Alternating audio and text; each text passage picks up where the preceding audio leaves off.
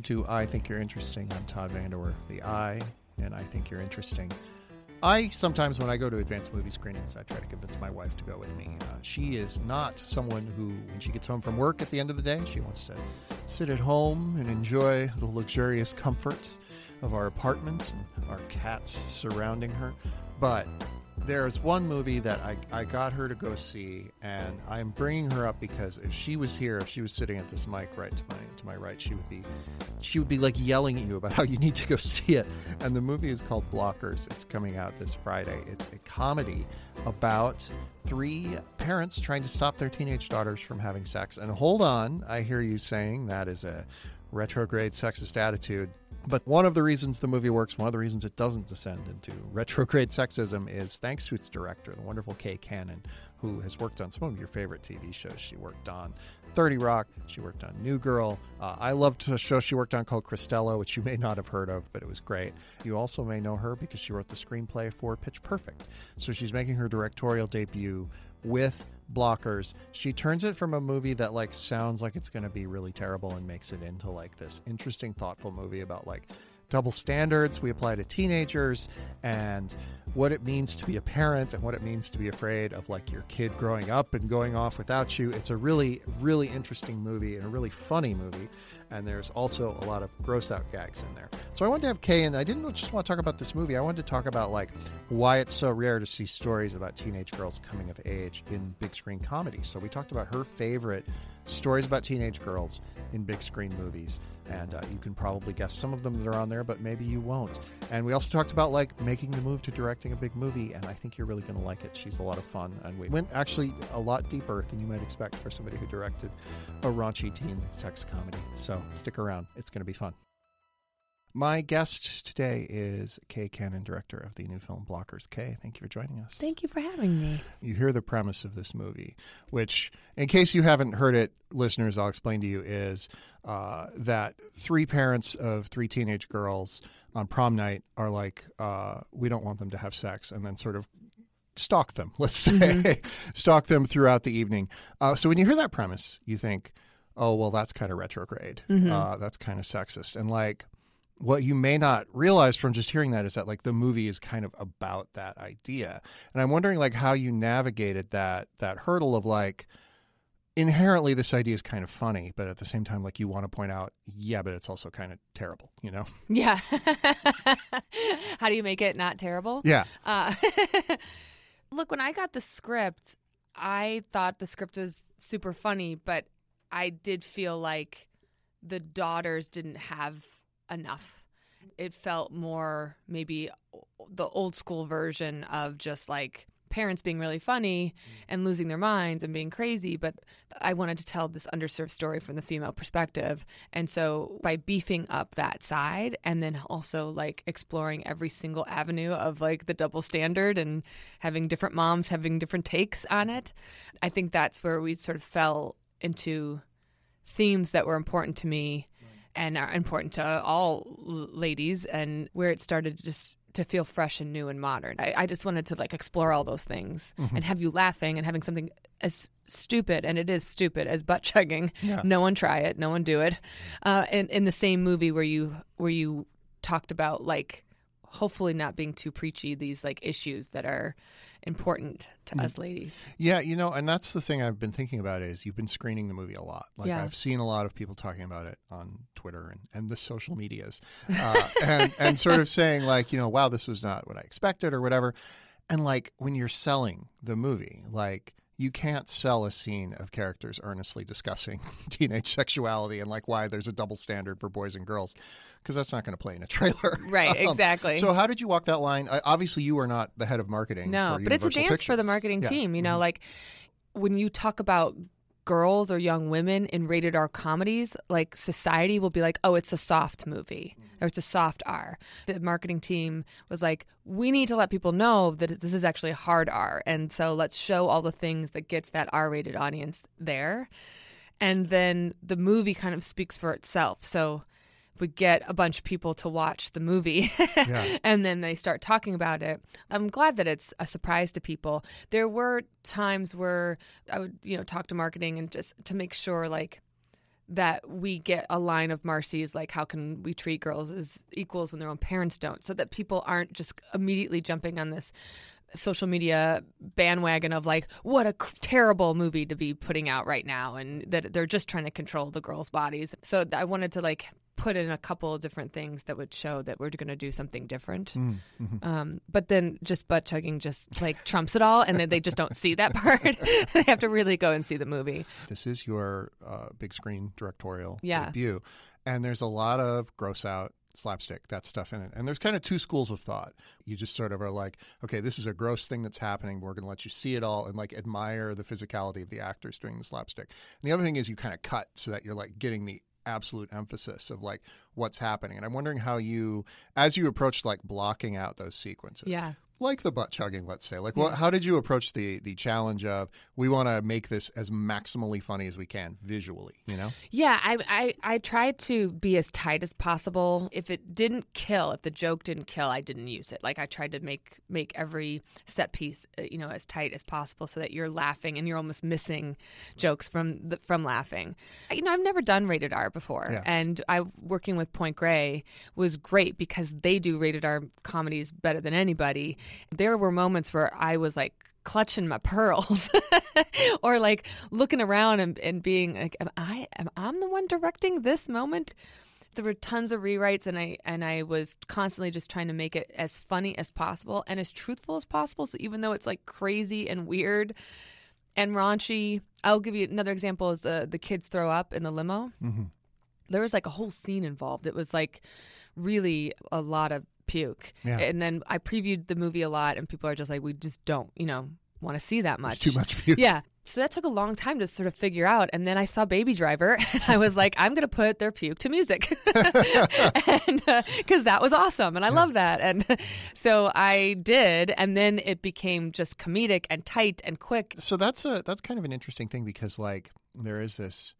It's a cultural assumption I grew up with. I don't know how present it is now because I don't have kids. But like this idea that like little girls aren't to be gross or teenage Uh-huh. girls aren't to be gross and raunchy. But like being gross and raunchy is part of human experience. Like, did you encounter that as you were trying to get this movie made, or was that like a, a yeah, I mean, it wasn't. I, I feel like I can only kind of remember like on the B side, like once I was in post, but there would be conversations or I'd get notes to like, let's lose this line. It's a little too far for her to say it. I was like, really? Because you'd you'd see like tons of guy characters right. talk about whatever, you know, because they were so great. Like I, all these producers and the studio execs that were all dudes that like they were very respectful of me and they they trusted me, and I could just like on the phone like hear them like oh, no, but I, I don't. and then ultimately, what you had to do is just like show it in front of an audience and. If it gets a huge laugh, it stays in. Yeah. Um, and so they uh, they allowed me to be able to have that ex- you know experimentation. Um, and then I, I would say, and maybe this is just like you know means that I'm really gross and raunchy and vulgar, but like I think that uh, half the stuff that comes out of their mouth doesn't isn't shocking to me, and maybe that's because I'm a woman and who grew up like with talking to my girlfriends and that's how we talked and we just haven't seen it enough you know so it's it's foreign to the older generation or the you know the parents or whatever that that girls talk like that they're like their conversation in the cafeteria for Yeah. example you, you know like her saying that you know penises are like plungers They're- you know like like it's not that gross to me I, I met my wife when she was uh, 17, and she was like the grossest person I knew. So, so I, I I believe you. I, I agree with you. What What do you think? Um, what do you think these that's sorts so of funny you're like i'm gonna marry you absolutely, yeah, yeah. No, uh, what do you think that these sorts of movies? We haven't seen a lot of like teen sex comedies about teenage girls. What has been missed by not doing that? I guess is what I'm saying. yeah i mean it's such an underserved story it's it's it's kind of crazy that there hasn't really been one in a mainstream movie like a big studio movie quite like this i don't think They're few and far between. Like they I really are. looking. Yeah, Mhm. they really are. And I, I think that there's so few female directors. So like when you have the person in charge helming the story and that person is primarily a man and he's coming from his own experience, which I totally get. Like I understand why they miss the mark when it comes to girls because they didn't have the same experience that I had. You had your own personal experience. And so that's what you end up showing. When you do that and you primarily make it about the guys, then the girls become objects of desire, you know, or they get boxed into being a very specific kind of girl that's from the male gaze. I think that maybe there just hasn't been enough women in charge saying, oh, but this is my experience. So sometimes here on the show, we do things where we ask our guests to list some of their favorites of certain things. And I've asked you to come in with a list of your favorite coming of age stories about teenage girls. And I thought, you know, we just sort of take them one by one, talk about them, and uh, see what happens. And maybe I'll throw out some of mine. One of my favorite movies of all time, and certainly John Hughes is a massive influence mm-hmm. of me. So The Breakfast Club is right. just one of my favorites. What do you like better? What? You like your old man better than your mom? They're both screwed. No, I mean, if you had to choose between them. I don't know. Probably go live with my brother. I mean, I don't think either one of them gives a shit about me. It's like they use me just to get back at each other. Ha! Shut up! You're just feeling sorry for yourself. Yeah, well, if I didn't, nobody else would. Oh, you're I think it was like 10 or something yeah. like that when it came out. So to see like Molly Ringwald and Ally Sheedy I mean, I got my hair cut like Molly Ringwald, like I, you know, like the angst or whatever, like just to like hear from their side and mm-hmm. like her being the princess and Ally being the dark, you know, yeah, um, brooding character who made a crazy sandwich, yeah, with chips that blew my mind. also, like I'm from the Chicagoland area, so to see like the, them in a school, right. My love for that movie is pretty strong. Yeah, yeah. Jo- John Hughes is such a seminal figure in like the annals of making stories about teens. Yeah. Um, and yet everybody who sort of tried to imitate him like has fallen short. What do you think it is that he does that is so hard to replicate? Well, I've watched a lot of interviews with him and mm-hmm. like um to try to learn from him and he treats the kids like adults. Like he takes very serious their problems. He got a lot of flack for Breakfast Club because they were like, "Why are you making the kids' problems so like they're just whiny kids and they're talking about their parents. They they don't even love their parents." And his response was, "It's because they're talking about their parents that shows that they love them." Yeah. And he he feels like the problems that you have when you're a teenager, if not fixed, if not discussed, if mm. not taken serious, come with you when you're an adult. Yeah. So he's like, why are we not exploring this? And and he really cared about that and cared about his own upbringing. Mm. And and I think that's why he's so successful. And it's certainly what I tried to do in this movie because I wanted to be like, the, this is how the girls really feel. This is what their, you know, real experience is. And I, I just want to show it as authentic as possible. I think when a lot of people try to imitate John Hughes, they're kind of cynical about it. I think yeah. you have to have ultra sincerity. You do. I think because he's gotten so boiled down to like, you know, some of the the archetypes he used in different like the characters are all like very yeah. but that's because he was one of the first to really put them exactly exactly they had never seen anything quite like that he did a lot of rewriting and a lot of improvising and a lot of changing in the moment mm-hmm. but he wrote like his first draft of breakfast club uh, in a weekend, and yeah. we did the same thing with Ferris Bueller, which is amazing. I'll never be able to do that ever. I think he was just so special, and he was the first one to do it. And I don't, I don't think you can, you can't. We shouldn't try to imitate him. We yeah. should just try to do our own thing, but be inspired by him. I think when you try to imitate him, you're going to fail. Thinking about the women in that movie as you were growing up, did you feel more attached to either Molly Ringwald or Ally Sheedy? Like which yeah. character really stood like out? I wanted to be Molly. Yeah. And you know, I I grew up in you know in a small town with like you know my dad was an attorney, but he was self-employed, and so mm-hmm. we had some years with money and some years with nothing. You know, like, yeah. And uh, and I'm the fifth of seven kids, so it was like real like a real struggle. So when I saw her you know, with the nice clothes and the whatever. The, you know, like I, I really kind of wanted to be like her. Yeah.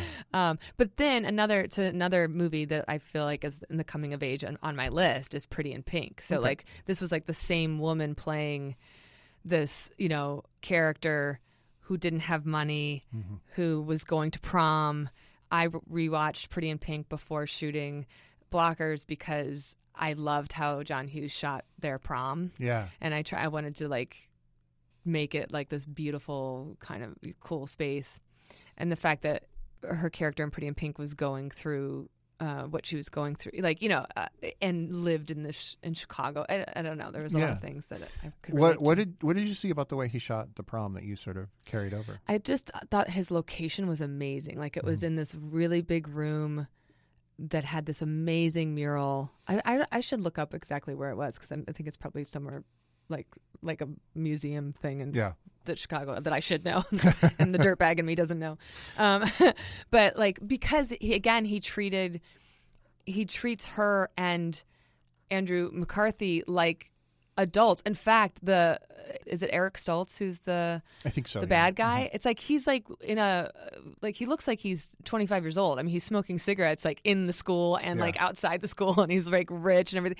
So he he just shot it like it was like a beautiful location, and then it was a super cool look of all the um the kids. Yeah, this may surprise our listeners at home, but neither of us is a teenager. So, like, Uh-huh. what what Yeah. did you have to research? What did you have to get right about? I mean, I look like one still. Um, no. so do I. If I, you know, wear my hair a certain way and like put on a baseball cap, there are certain things about being a teenager that are always true. Like you're always you always feel like your problems are the worst in the world and nobody else's can compare. But like other stuff has changed. Yeah, I wanted to make sure that they were talking about and in the way that they actually talk. Right. You know, like that the subjects they were talking about is what they're actually talking about, how they talk. I think social media has done this really interesting thing where I think teenagers talk like adults and I think adults are talking more like teenagers and so they're we're sort of meeting in the middle. Yeah. Like they don't talk that different than we do, you know. Um, and I, so I think there's this thing of like, what is their secret language? Yeah. The biggest difference is that they are all on their phones nonstop, and they are talking through emojis, and they do have secret codes, and they do have secret like Instagram pages, and so that was really enlightening. Where it was like, I mean, when we were going to school, I'm older than you, but I think that like I didn't have a cell phone until my until I was like 28 years old or something like that. That's not true. I was probably a little bit younger, but like, I, I remember that our first cell phone was had to stay in our car, so I had to like go out and like use it in the car if I wanted to call somebody. oh, really? Yeah, yeah. I have written stuff featuring like teenage characters when I grew up, and I was like, oh Uh-huh. wait, they didn't have texting back then. Yeah. and like that's such a big thing. There's like instantaneous communication all Right. of the time. Yeah. you know? That any movie made in the last five years doesn't have every single person, regardless if it's an action movie, whatever, Yeah. on their phone nonstop. It's like, I'm like, this is not true. This is not real. Yeah. and I wanted, you know, like uh, Kathryn Newton, who plays Julie, like, she's kind of like she's the one who's obsessed with taking photos, like taking selfies nonstop. It's not like a story point, but we, I just wanted to show that person who's always like, let's take a picture, let's take a picture, let's take a picture. I want to flip this around a little bit uh, to talk about the underserved teenage boys audience. Uh-huh. but like, how did you approach? So you were talking about flipping the uh, object of desire. Yeah. So how did you approach making the teenage guy characters? They all get like an arc, and Yeah. they all sort of get like. You get the sense that you have a, like you and the writers have affection for them, even if Yeah. they're not the subject of this movie. So how did you approach doing that? Well, you know, I I, I didn't want to approach it like I'm going to tell it from the girl's perspective, and I'm going to give no time to the guys. Yeah. the same way that we haven't gotten time. I wanted the audience to be unclear of who to root for. Mm-hmm. Connor did the biggest change. Uh, his character, when I first got the script, Connor was just a jerk, like just a bad guy. Yeah. And that the audi- audience knew he was bad, and you'd be like, Mitchell, please stop. You know this from happening because Kayla's with a bad guy, Right.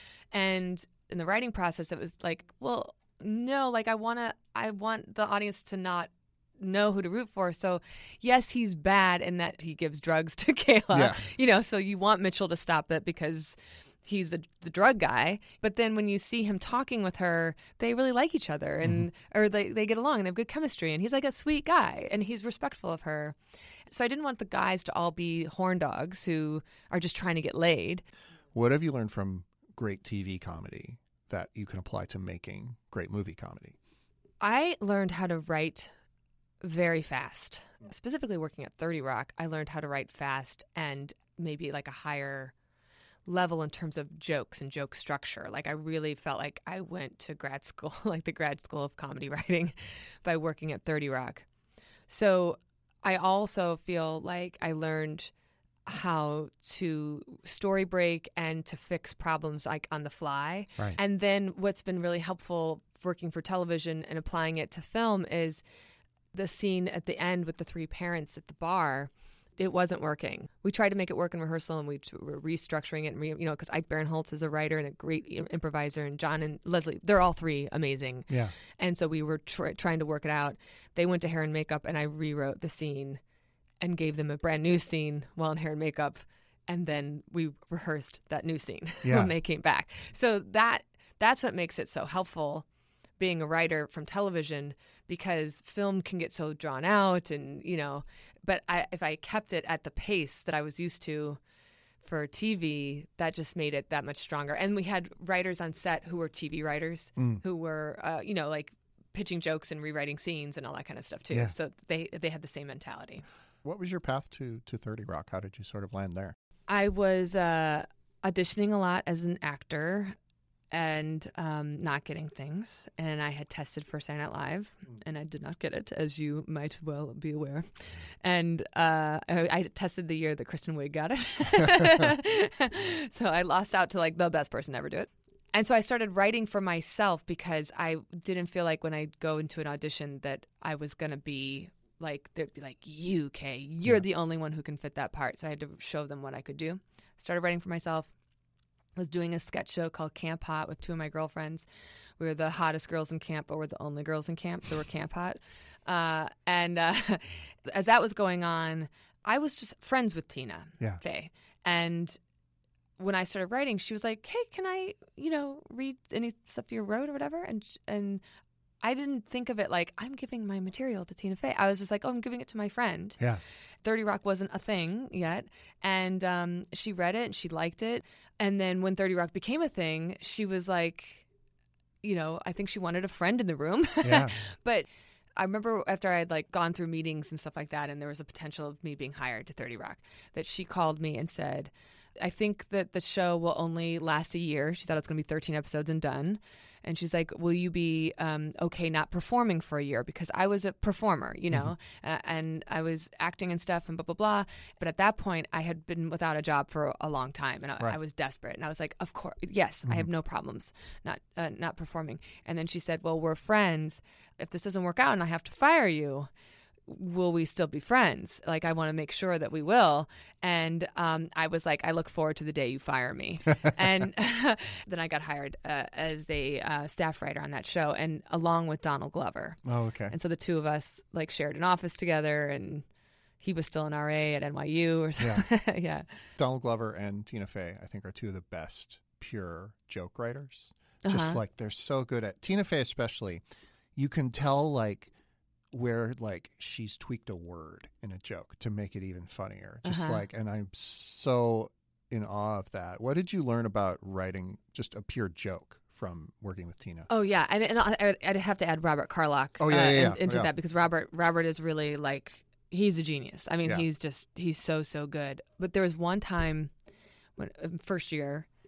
I didn't even realize how much I didn't know, you know, like because when you first start working there, you're just sitting around and talking about your life, like Yeah. you're tell so that you come up with stories. I was like, I can do this all day, like uh, this is great. And then when you have to actually write, it's like, oh yeah, this is really hard. Yeah. Um, we had uh, Robert and a, a couple of us. w- There was a script up on the screen, and we, we we would sit on a joke. Like Robert would have us sit on a joke for like an hour or an hour and a half, just one line, one joke. Like just, we just pitching, pitching, pitch, pitching, pitching, and trying to make it perfect.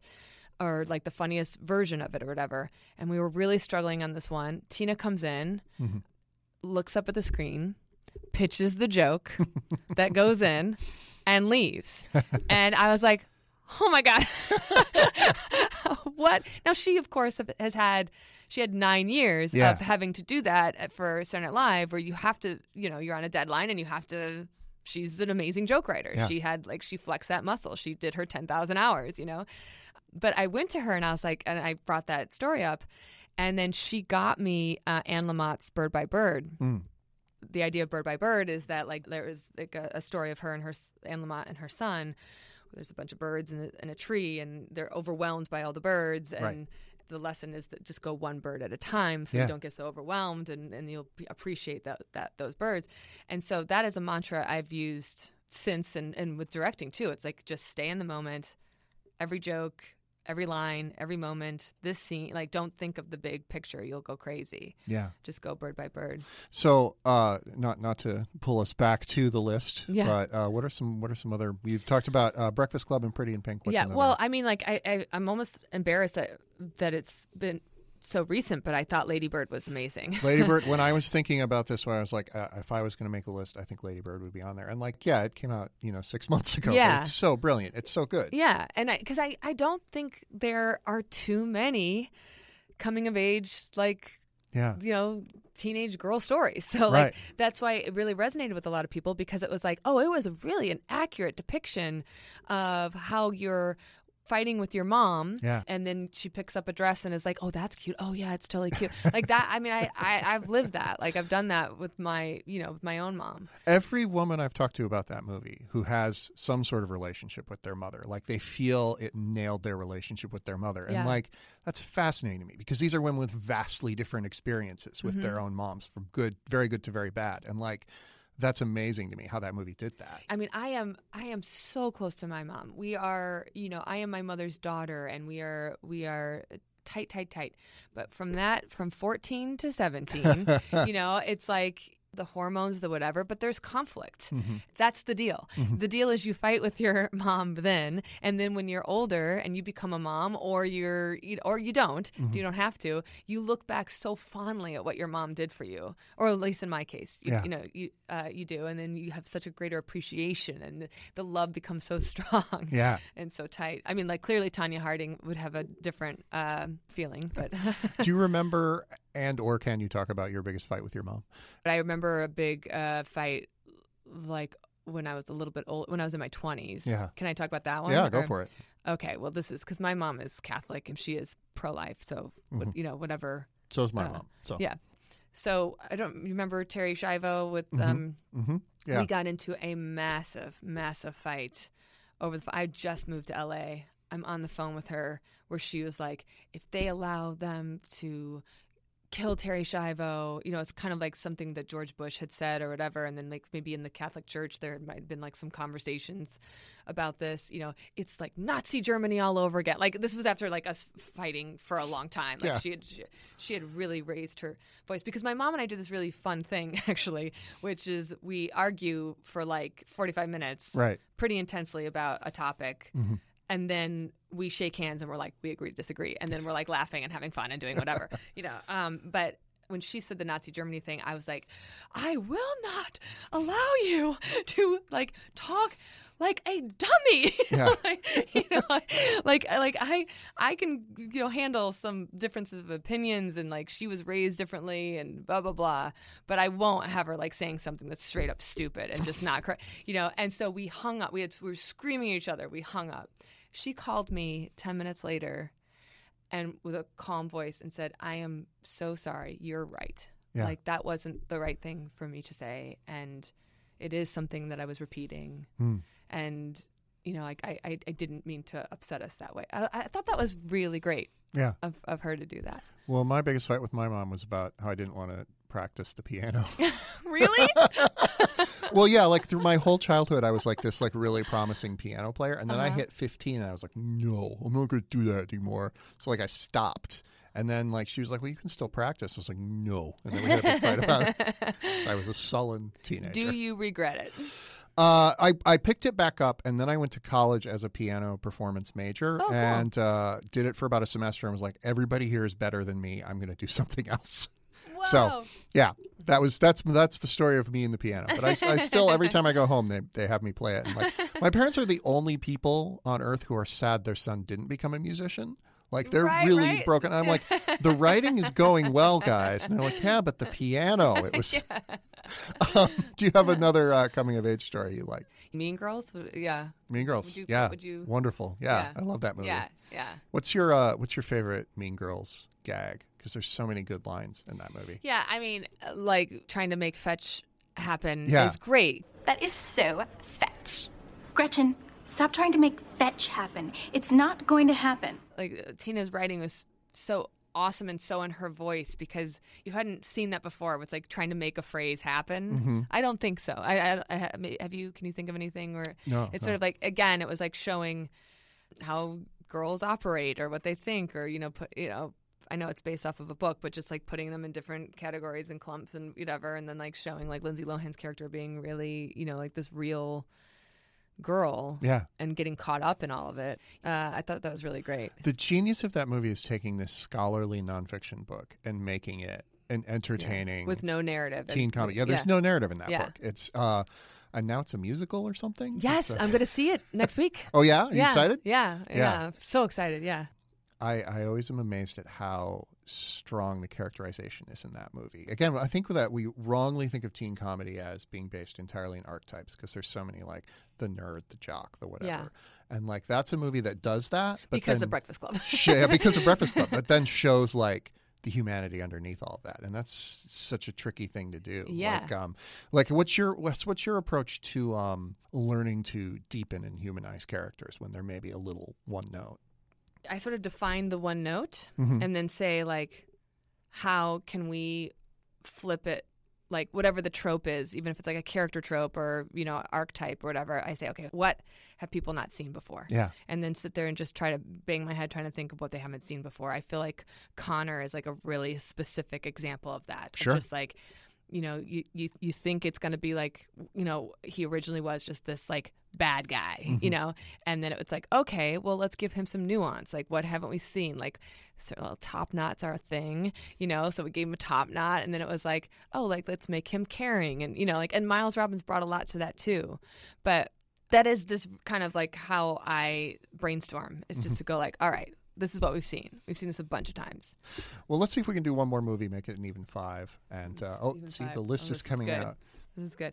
Oh my goodness, I can't believe I didn't say bring it on. Bring it on!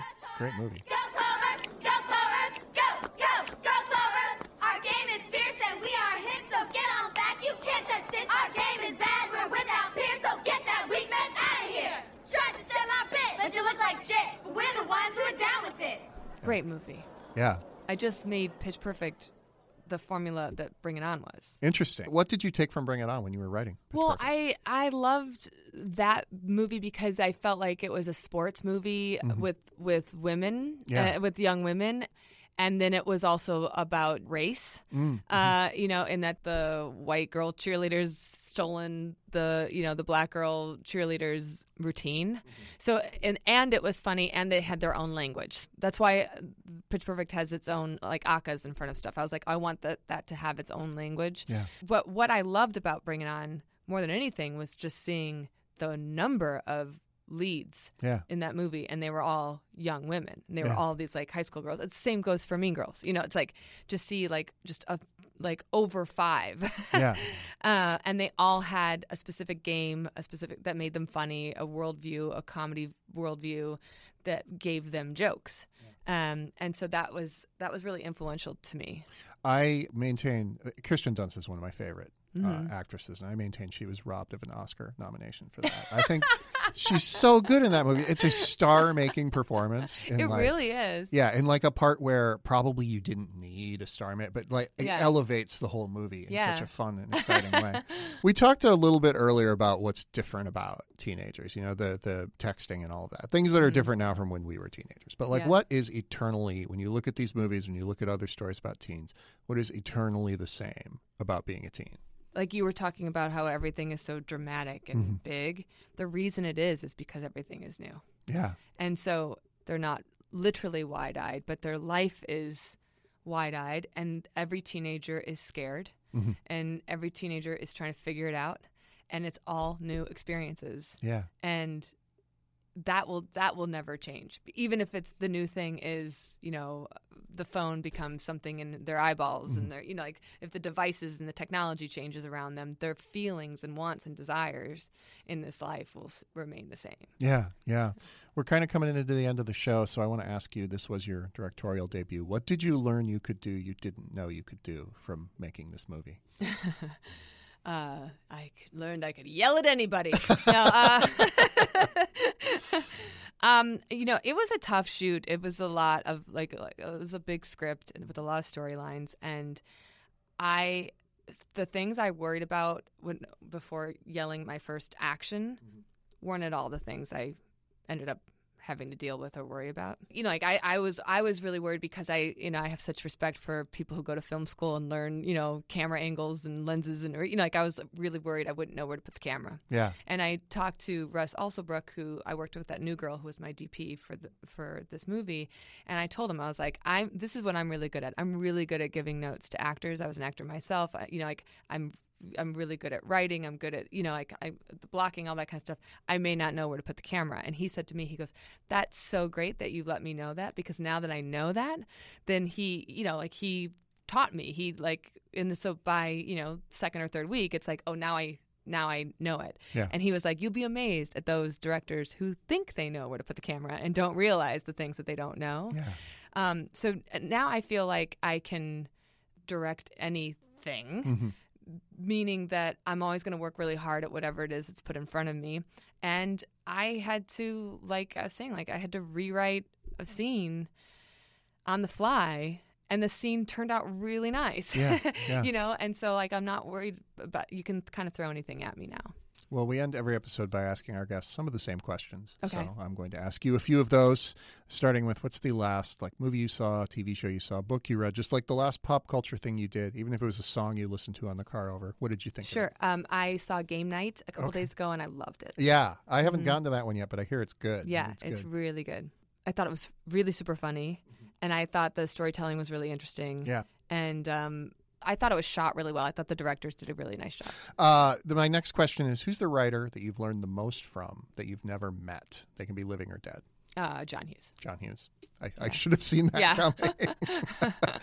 and and then finally, what is whether it's for the company you had with you or the food itself? What's the best meal you've ever had? I was in Nettuno, Italy. Okay. This is like I don't know, like nine years ago now, and I was there with uh, writer John Riggi, uh, who wrote for Thirty Rock and is a director as well, and his husband, and they had a, a apartment on in, in Nettuno. John's mother was like 84, 85 years old. Sure. She f- she was born in Nettuno, Italy, wow. Okay. but then she, they, she lived in Ohio and she had been having some heart stuff, but she always like comes to stay in Nettuno for like six weeks. And so myself and uh, my friend Vicky were staying uh, in their apartment with John and David, and um, his mom flew in, and that night she had a heart attack Oh no. and she dies Hmm. while on this vacation. I mean, I was in scrubs and like when she before she had passed away in the hospital whispering into her ear like, you know, we love you and I mean, it was uh, it was this crazy experience. She was the youngest of 7, six brothers.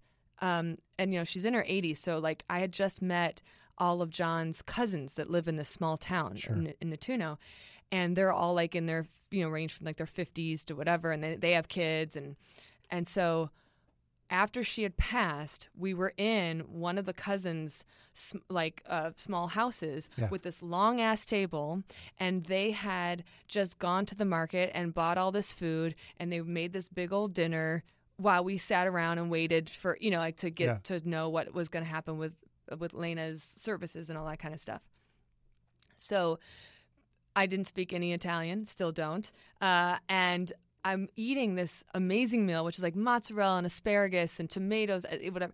And and there there's crying Yeah. going on, as you can well imagine. One of the younger cousins comes in, bawling her eyes out. In, in front of the whole family of like men wh- what, and and th- sits down and I was like oh what, what's wrong what what happened and it's like she got a she got an abnormal pap smear test results back like I thought they were crying she was crying about like Yeah. her great grandmother or whatever Yeah. uh, passing away, and so I was like, "This is crazy." So like I was seeing all the crying and stuff, and I remember just like the the mozzarella was melting in my mouth, and I turned to my friend Vicky, and I was like, "Like yeah, sad, sad, sad." I'm like, "This is the best thing I've ever had." in my life." like, she's like, I know. It's like just eating so many green beans. It's like not even necessarily that they made some sort of pasta dish. It was just like really fresh, Yeah. awesome food that Wow. was in front of us. Great, great. Well, the movie's called Blockers. It's in theaters on Friday. It's very funny. You should go see it. Kay, thank you for joining us. Thank you for having me. I think you're interesting is a beautiful, heartbreaking tale uh, of a young man's coming of age, and that young man is your host and executive producer, Todd VanDerWerff, the person speaking to you right now. My producer is Bridget Armstrong. Vox Podcasting is headed up by Marty Moe and Jackie Goldstein. Our executive producer of audio is Nishat Kurwa. Our sound designer is Miles Ewell. Our logo design, thanks to Victor Ware, Crystal Stevens, and Georgia Cowley. Our production manager is Alex Ulreg. Our production coordinator is Carrie Clements. Our audio engineering and studio are thanks to P3 Post here in Hollywood, California. Our recording engineer this week was Shay Brooks. Please rate, review, subscribe to the show uh, on Apple Podcasts, on Stitcher, on Spotify, wherever you find it. It really helps people find the show. Thank you. Thank you for all the ratings that have been pouring in. We really appreciate it. If you have something you want to say that's uh, not something you want to leave in a review, you can email me at todd at vox.com. You can email the whole show at ityi.podcast at vox.com, itye.podcast at vox.com. If you think somebody's interesting and you want to hear about them on the show, like never hurts to ask. You can tweet at me at TVOTI. That's Tivoti. We'll be back next week with somebody from the world of arts and entertainment, media and culture, somebody who I think is interesting. And until then, we didn't get butt chugging in every answer, but you know, we tried. We really did.